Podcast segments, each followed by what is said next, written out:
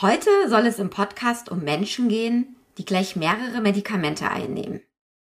Ein Drittel aller Patienten Hausarztpraxen leidet nämlich unter mehreren Erkrankungen. Und damit müssen viele von ihnen zugleich auch ganz unterschiedliche Mittel nehmen. Manche jeden Tag. Dazu kommt, diese Betroffenen werden meist nicht immer von einem Arzt, eben dem Hausarzt behandelt, sondern von unterschiedlichen Fachärzten die sich nicht immer unbedingt gegenseitig darüber informieren, was sie dem Patienten verschreiben. Und so entsteht oft schnell ein Tablettenmix, von dem dann Mediziner sagen, es ist eine Multimedikation. Die kann natürlich sinnvoll und sehr, sehr wichtig sein, um Symptome zu lindern, aber sie birgt eben auch Gefahren. Verschiedene Mittel können sich gegenseitig beeinflussen, Nebenwirkungen verstärken und erwünschte Effekte abschwächen. Genau deshalb ist es eigentlich sehr, sehr wichtig, dass Patienten genau wissen, welche Medikamente sie nehmen und wie sie aufeinander wirken. Das ist aber leider nicht immer der Fall. Entweder weil Patienten sich das alles gar nicht merken können, gerade im Alter, oder weil Mediziner es gar nicht richtig erklären, warum sie eine Dosis oder ein Präparat ändern. In diesem Podcast wollen wir deshalb über das Thema Multimedikation sprechen und Tipps geben, wie man denn am besten mit damit im Alltag klarkommt. Für das Thema habe ich mir Frau Professorin Marianne van der Acker eingeladen. Sie hat an der Frankfurter Uniklinik den Lehrstuhl für Multimedikation und Versorgungsforschung inne. Und damit herzlich willkommen bei uns im Gesundheitspodcast. Mein Name ist Lucia Schmidt. Ich freue mich, dass Sie uns heute zuhören und begrüße jetzt ganz herzlich Frau Professorin van der Acker. Hallo, schön, dass Sie da sind. Ja, hallo, guten Tag. Es freut mich, da zu sein. Ja, dann steigen wir doch mal direkt mit der Frage ein. Ich habe eben schon gesagt, es gibt ähm, Menschen, die mehrere Medikamente nehmen müssen. Aber wann sprechen Sie denn als Mediziner oder Medizinerin von einer Multimedikation? Und wie viele Menschen in Deutschland sind tatsächlich dann davon betroffen? Ja, wir sprechen von Multimedikation ähm, auf eine tägliche Einnahme von fünf oder mehr verschriebene Dauermedikamente. Und gucken wir ähm, nach den Erwachsenen in Deutschland, dann nimmt fast die Hälfte überhaupt keine Dauermedikamente. Ein Drittel nimmt so ein bis zwei Dauermedikamente, ähm, aber fast zehn Prozent nimmt fünf oder mehr Dauermedikamente. Es gibt da aber große Unterschiede mit ganz niedrige Zahlen, so eben unter fünf Prozent bei den 18 bis 30-Jährige, aber in den höheren Altersgruppe, dann nimmt das stark zu und dann sehen wir, dass bis zum Hälfte ähm, von der über 65-Jährige Multimedikation hat. Das heißt also fünf oder mehr Dauermedikamente. Da sehen wir weitere Unterschiede und der wichtigste Risikofaktor für Multimedikation sind, wie Sie schon gesagt haben, die Mehrfacherkrankungen. So, das heißt Leute, die mehrere chronische Erkrankungen haben. Und das sind die unterschiedlichsten Kombinationen. Zum Beispiel eine Zuckererkrankung, Osteoporose und Herzinsuffizienz oder ein Bluthochdruck, Rheuma und Depression. Mhm. Und diese Patientinnen und Patienten besuchen in der Regel verschiedene Fachärztinnen und Fachärzte, die jede Medikamente für eine der Erkrankungen schreiben. Und so kommt es dann schon schnell zu Mehrfacherkrankungen. Mhm. Und vor allem bei älteren Patienten kann das ähm, gefährlich sein oder Probleme geben, weil sich im Alter die Aufnahme, die Verteilung und die Umsetzung von Arzneimitteln verändern. Ähm, und deswegen sind vor allem die älteren Patientinnen und Patienten häufig betroffen von Interaktionen und unerwünschten Nebenwirkungen. Das habe ich ja schon gesagt, dann eben gerade bei den älteren äh, Personen, nicht bei allen, aber oft auch der Fall, dass sie vielleicht auch ein bisschen dement sind oder eben dann schwerer krank und sich gar nicht merken können, was sie alles für Mittel nehmen. Um, und die große Gefahr, die Sie eben auch gesagt haben, ist, dass die sich gegenseitig eben beeinflussen.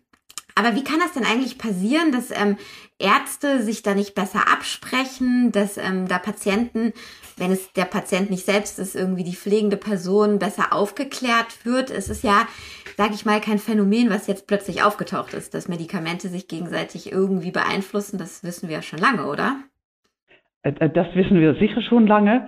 Ähm, auch da gibt es verschiedene Faktoren, ähm, die man äh, mit einbeziehen müsste.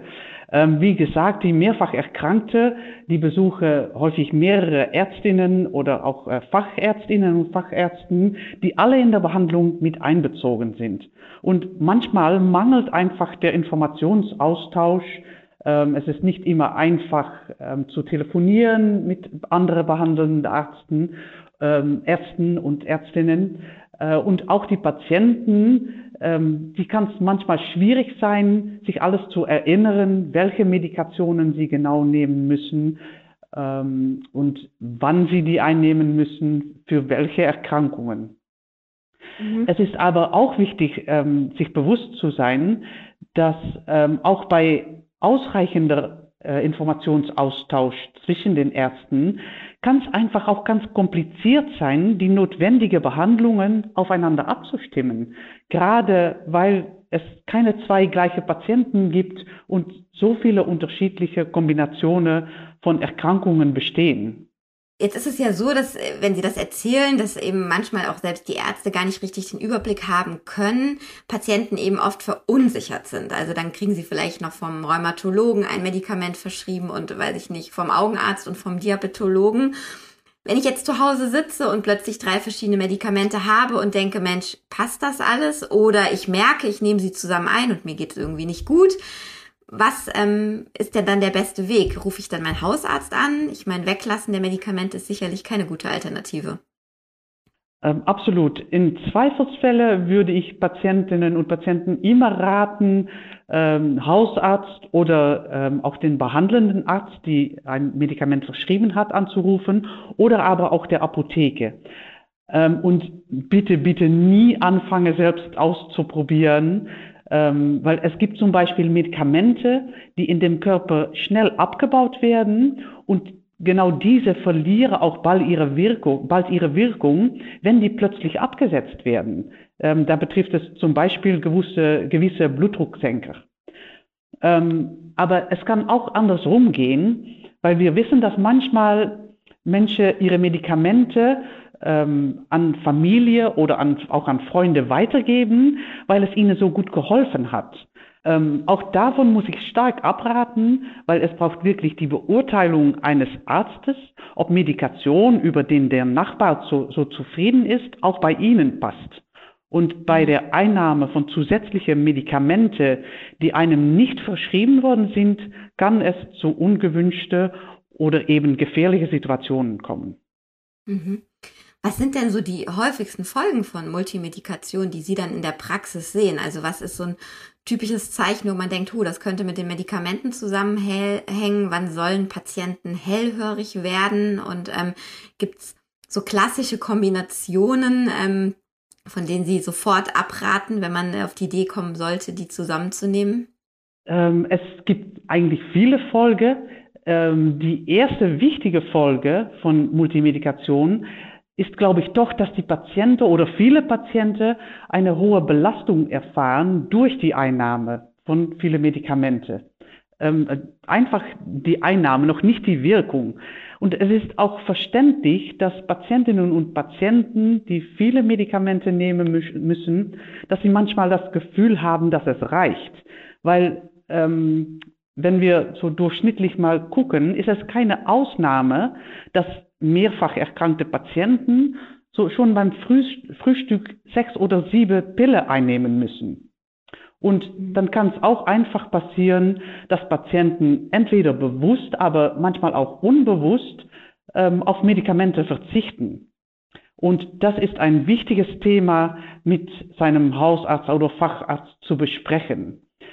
Ähm, weil die Probleme werden immer größer. Wenn zum Beispiel äh, Medikamente gegen Bluthochdruck nicht genommen werden, ähm, weil der Patient sich da selbstständig entschlossen hat, die nicht mehr einzunehmen, wird der beim nächsten Besuch an seinem Hausarzt zu hohe Blutdruckwerte zeigen. Und der Hausarzt, der annimmt, dass der Patient täglich seine Medikamente nimmt, wird dann zusätzliche Bluthochdruckmedikamente verschreiben, was die Situation noch weiter verschlimmert, weil einerseits hat der Patient noch mehr Medikamente, die er einnehmen muss, und gleichzeitig bleibt sein Blutdruck zu hoch. So, mhm. da würde ich sagen, wenn Patienten ähm, offen mit ihrem Arzt darüber sprechen, dass sie über Medikamente unzufrieden sind oder sich nicht wohl dabei fühlen oder es einfach nicht klappt, so viele Medikamente einzunehmen, ähm, dann kann sich das nur ändern, wenn es zu einem Gespräch kommt, wo Hausarzt oder Facharzt gemeinsam mit Patienten nach einer Lösung suchen. Aber es gibt jetzt, also oft klagen Patienten ja darüber, dass sie zum Beispiel Bauchschmerzen bekommen, nachdem sie viele Medikamente eingenommen haben oder was man auch immer wieder hört, ist irgendwie so ein bisschen schummrig oder müde. Gibt es denn so typische Symptome auch wirklich? Also nicht nur die, die psychische Belastung und eben die Organisation drumherum, sondern auch tatsächlich, dass man sagt, ja, wenn man irgendwie ein neues Medikament dazu nimmt und man wird einem übel oder solche Dinge, das ist ein typisches Zeichen, dass die sich irgendwie nicht vertragen oder dass etwas nicht richtig wirkt oder kann man das so absolut nicht allgemein sagen? Ähm, so allgemein ist das schwierig, aber natürlich, wenn man ein neues Medikament hat und fühlt sich ähm, gleichzeitig wirklich müde, ähm, hat Schwindel oder irgendwelche Beschwerde, ähm, dann, dann ist es natürlich wichtig, das äh, mit, mit Hausarzt oder Facharzt zu, äh, zu besprechen. Ähm, was da vor allem auch wichtig ist, dass wenn ein, wenn ein Patient sich mit neuer Beschwerde, wie zum Beispiel Schwindel, beim Hausarzt meldet, ähm, es auch offen zu legen, welche Medikamente alles zurzeit eingenommen werden. Weil zum Beispiel äh, dieser Fall von Schwindel, da kann es sich handeln um neue krankheitsbedingte Beschwerde, die nichts mit Medikamente zu tun haben. Es kann gegebenenfalls aber auch auf Nebenwirkungen oder Wechselwirkungen zwischen den Medikamenten hinweisen. Und wenn Nebenwirkungen unerkannt bleiben, können für die Beschwerde neue Medikamente verschrieben werden, die dann wieder das Risiko auf neue Nebenwirkungen und Wechselwirkungen erhöhen. Mhm. Und das Risiko kann man eigentlich nur senken lassen, wenn ein aktuellen und vollständigen Übersicht, Übersicht der Medikation vorliegt. Mhm. Das heißt, man sollte eben wissen, was man nimmt und vor allem sollte man auch wahrscheinlich in so einer Situation ganz besonders vorsichtig sein, irgendwie weiter frei verkäufliche Medikamente oder homöopathische Mittel oder Naturmittel äh, zu nehmen zu all dem, was man ohnehin schon nimmt. Gibt es da äh, Dinge, Substanzen, Beispiele, wo man besonders vorsichtig sein sollte? Ähm, erstens ähm, ist tatsächlich eine ein aktuelle und vollständige Übersicht von beide die Krankheiten und Medikamente ist, ist äußerst wichtig. Und da glaube ich, dass Patienten selbst auch eine wichtige Rolle spielen können. Ähm, in Deutschland ist es nämlich so, dass für jeder, die drei oder mehr verschriebene Medikamente hat, ähm, hat Recht auf ein bundeseinheitliches Medikationsplan. So, das ist eine Übersicht, wo alle Medikamente eingetragen werden. Ähm, es kann natürlich eine Herausforderung sein, so einen Medikationsplan aktuell zu behalten. Und gerade da kann der Patient eine wichtige Rolle spielen. Ähm, darüber hinaus kann der Patient auch ähm, erzählen, welche frei verkäufliche Medikamente noch dazukommen. Und die frei verkäuflichen Medikamente, da muss man denken an Vitamine, Kräuter, aber auch Nahrungsergänzungsmittel. Und ähm, da, das sind wirklich eine, eine riesengroße Menge in Deutschland. Gucken wir zum Beispiel auf die Schmerzmittel. Ähm, davon werden in Deutschland jährlich über 80 Millionen Packungen verkauft. Und Nahrungsergänzungsmittel, so Vitamine, Mineralstoffe, Kräuter und so weiter, das sind auch nochmal 225 Millionen Packungen. Das sind wirklich ganz, ganz viele. Und ähm, es ist wichtig, diese auch mit aufzulisten oder auflisten zu lassen auf das Medikationsplan, gerade weil auch ähm, Kräuter zum Beispiel ähm, mit gewissen Medikamente Wechselwirkungen haben können.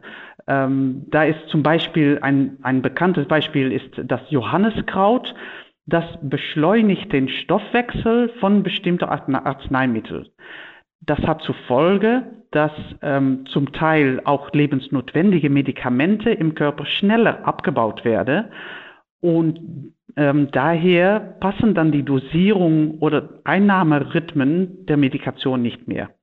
Das gilt mhm. zum Beispiel für Johanneskraut zusammen mit Arzneimitteln zur Hemmung der Blutgerinnung, die häufig an ältere Patienten verschrieben werde. Gilt für ähm, Cholesterolsenker, aber auch zum Beispiel für Antidepressiva und für viele, viele Medikamente, die als sogenannte Magenschutz äh, zusätzlich verordnet werden. Mhm. Und ein anderes Beispiel ähm, ist das äh, gewisse Schmerzmittel, so wie die Ibuprofen, auch sehr häufig benutzt, ähm, auch Wechselwirkungen haben können, zum Beispiel mit Blutgerinnungshemmer. Mhm. Jetzt hat man bei Ihrer Antwort schon rausgehört, ähm, also es muss eigentlich die berühmte Medikamentenliste her, die man ähm, vielleicht oft noch von sein oder ich noch von meiner eigenen Großmutter kannte. Die hatte ihre Tabletten da liegen und daneben eine Liste, wann sie was wie und nehmen muss und wie die genau heißen. Ähm, ist das was äh, richtig und macht man das heute? Noch so oder was gibt es eben noch für ganz praktische Tipps ähm, für Menschen, die viele Medikamente nehmen müssen? Ähm, oh, wie man das Übersicht bekommt und behaltet, das ist natürlich auch sehr individuell unterschieden. Ähm, aber so ein Medikationsplan, ähm, das, das ist immerhin sehr hilfreich, ähm, sicher wenn es aktuell und vollständig ist. Aber ich glaube heutzutage ähm, sprechen wir auch immer mehr von die sogenannte elektronische Patientenakte, wo alle ähm, relevante medizinische Auskünfte von Patienten zusammenkommen können.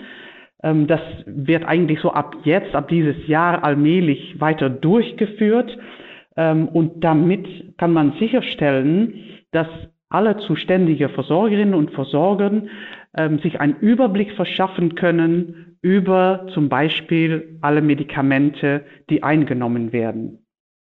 Mhm. Ähm, das kann natürlich für Patienten, die, die, die müssen auch einen Zugriff darauf haben. Ähm, für diejenige, für, für die äh, digitale Formate da ein Problem geben, die haben immer auch Recht auf einen Ausdruck von ihrem Medikationsplan. Ja, und können damit einen, einen, Übersicht, äh, einen Überblick behalten. Weil wir haben ja so zum Anfang des Gesprächs eben darüber gesprochen, dass es gerade ältere Menschen sind, die häufig viele Medikamente nehmen müssen. Und ähm, die sind ja, was das Digitale angeht, einfach ähm, noch, noch nicht so weit oder müssen es auch gar nicht sein. Von daher ist da tatsächlich dann ganz wichtig, beim äh, Arzthaus oder Facharzt nach diesem Ausdruck zu fragen. Ja, nach diesem Ausdruck zu fragen ähm, und tatsächlich ähm, auch die jedes Mal mitzunehmen, wenn man zum Hausarzt geht oder zum Facharzt oder zum Apotheke, so dass jedes Mal, wenn ein neues Medikament dazukommt oder aber auch wenn eins abgesetzt wird, dass das Plan aktualisiert werden kann. Jetzt ähm, sind Sie ja an der Uniklinik angesiedelt. Ähm, gibt das auch immer wieder mal so schwere Nebenwirkungen oder Falscheinnahmen, dass die Menschen tatsächlich im, im Krankenhaus landen oder sind sie auch involviert, wenn Medikament, Menschen mit vielen Medikamenten aus der Klinik entlassen werden? Vielleicht können Sie nochmal zusammenfassend sagen, was ist da so Ihre Aufgabe und was können Sie diesen Menschen, die vielleicht plötzlich krank geworden sind und von heute auf morgen vier, fünf Medikamente nehmen müssen, mit auf den Weg geben, damit gut klarzukommen, das ähm, richtig und geordnet einnehmen zu können und es auch nicht als Belastung wahrzunehmen? Wichtigste bleibt da, ähm, einen guten Überblick zu behalten ähm, und von Patientenseite, dass wenn es Schwierigkeiten gibt, entweder zur Einnahme oder erfahrene äh, Nebenwirkungen oder Wechselwirkungen, sich zu melden, ähm, sich nicht zu schämen, dass es nicht klappt, ähm, aber offen zu legen, welche Schwierigkeiten es gibt, äh, welche Beschwerde es gibt, ähm, aber auch, wenn es einfach nicht klappt, weil es zu viele Pillen sind, die, ähm, die auf einem eingenommen werden müssen, weil nur in dem Gespräch zwischen Arzt und Patient ähm, können Verantwortliche ähm, äh, kann man verantwortlich gemeinsam zu einem neuen Strategie oder einen neuen Weg mit den Medikamenten kommen. Mhm. Und wenn man Angst hat, vielleicht selbst nicht durchzublicken, auch sei es der Ehepartner, die Kinder, ähm, Freunde und Freunde irgendwie mit einbeziehen und sagen, hier achtet mal mit drauf, dass ich die immer da habe, dass ich sie richtig nehme, das ist sicherlich auch sinnvoll, oder? Das ist absolut sinnvoll. Und natürlich gibt es auch weitere Hilfsmittel. Es gibt diese Pilledosen, wo man äh, zum Beispiel für jeden Tag morgens, mittags äh, und abends ähm, einlegen äh, kann oder ähm, jemand anders fragen kann, die Pillen schon vorzusortieren für eine ganze Woche. Ähm, so da, diese Hilfsmittel äh, gibt es absolut. Ähm, dann kann es natürlich immerhin noch sein, dass es äh, zu Nebenwirkungen oder Wechselwirkungen kommt. Wir wissen da zum Beispiel, ähm, dass, dass die, die reine Interaktionen, wenn es darauf ankommt, dass es mehr als, für, äh, mehr als vier äh, Wirkstoffe gibt, die gleichzeitig eingenommen werden, dann kann man eigentlich nicht mehr ganz richtig vorhersagen, wie das genau abläuft, abläuft. Was passiert dann in den Körper? Und die Kombinationen, die sehr häufig sind, da haben wir inzwischen einen ziemlich guten Überblick. Ähm, aber sicher, wenn das Kombinationen von Wirkstoffen sind, die ähm, eher selten sind, dann ist es teilweise, muss man auch einfach beobachten, was passiert. Ähm, und dann ist es umso wichtiger, die Patienten gut zu befragen, wie fühlen sie sich, haben sie neue Beschwerde und so weiter, weil die Patient bleibt die wichtigste Quelle ähm, von Informationen, ob es mit die Gesamtmedikation gut abgestimmt worden ist oder dass es verbessert werden kann. Vielleicht jetzt zum Schluss doch nochmal ein Wort dann auch zu Ihrer Arbeit an der Uniklinik. Ähm, genau sowas erforschen Sie dann mit Ihrem Lehrstuhl, wenn es irgendwie neue Wechselwirkungen gibt oder wie man am besten kombiniert oder was müssen wir uns ähm, in kurzen Sätzen vielleicht erklärt unter diesem Lehrstuhl und Ihrer Arbeit an der Klinik vorstellen? Ja, ähm, so die Forschungsarbeit, die zielt vor allem ähm, auf den Umgang mit vielen Medikamente, beide von ähm, Hausarzt- und Facharztseite und von Patientenseiten. So unsere Arbeit bezieht sich nicht so sehr auf, was machen diese zwei spezifische Medikamente ähm, chemisch zusammen sozusagen, aber viel eher, wie kann Hausarzt oder Facharzt gemeinsam mit dem Patient ein optimales Medikation, eine optimale Medikationsstrategie ähm, planen, damit es die Patienten gut geht, dass sie möglichst wenig Nebenwirkungen haben. Und wenn sich etwas ändert, ähm, wie können wir es dann optimalisieren? Wir haben zum Beispiel im Moment ein Projekt, ähm, wo wir versuchen, gerade Patienten, die eine ähm, Krankenhausaufnahme haben, ein, häufig sind das Notfallaufnahmen auch bei den älteren Patienten, wie können wir dann sicherstellen, dass ähm, die Fachärzte im Krankenhaus vollständige und aktuelle Informationen über die Medikamente haben, damit sie auch die Veränderung von Medikamente oder die Einstellung von neuen Medikamente gut abstimmen können auf das, was Patienten schon benutzen. Und natürlich auch wieder, wenn Patienten aus dem Krankenhaus gehen, wie kann man es dann so organisieren, dass auch für Patienten klar ist, welche Medikamente eingenommen werden müssen. Manchmal wird auch im Krankenhaus eine Medika äh, Medikation geändert, kommen Patienten aus dem Krankenhaus und nehmen dann die beiden Medikamente, die eh, eine, die sie, die sie schon hatte beim Krankenhausaufnahme ähm, und die andere, die sie ins, ins Krankenhaus neu bekommen habe. Und manchmal ähm, war es eigentlich gemeint, dass die eine die andere ersetzt hat. So, mhm. ähm, mit Medikationsprobleme sind sehr häufig auch Kommunikationsprobleme. Und mhm. vor allem da setzen wir mit der Forschung an. Ja, liebe Frau von der Acker, vielen Dank, dass Sie dann mit uns gesprochen haben, dass wir vielleicht ein bisschen über diese Kommunikation dazu beitragen konnten, ähm, dass für Menschen, die in der Situation sind, ähm, ein paar sinnvolle Tipps dabei waren und diese besser dann mit den vielen Medikamenten umgehen können. Ja, liebe Hörerinnen und Hörer, vielen Dank für Ihr Interesse und Zuhören. Wenn Ihnen der Podcast gefallen hat, dann schalten Sie doch beim nächsten Mal wieder ein. Wir freuen uns und wenn Sie keine Folge verpassen wollen, freuen wir uns auch, wenn Sie uns abonnieren, empfehlen und auf den gängigen Kanälen folgen. Ja, bis dahin bleiben Sie fit und gesund und ich sage Tschüss. Herzlichen Dank.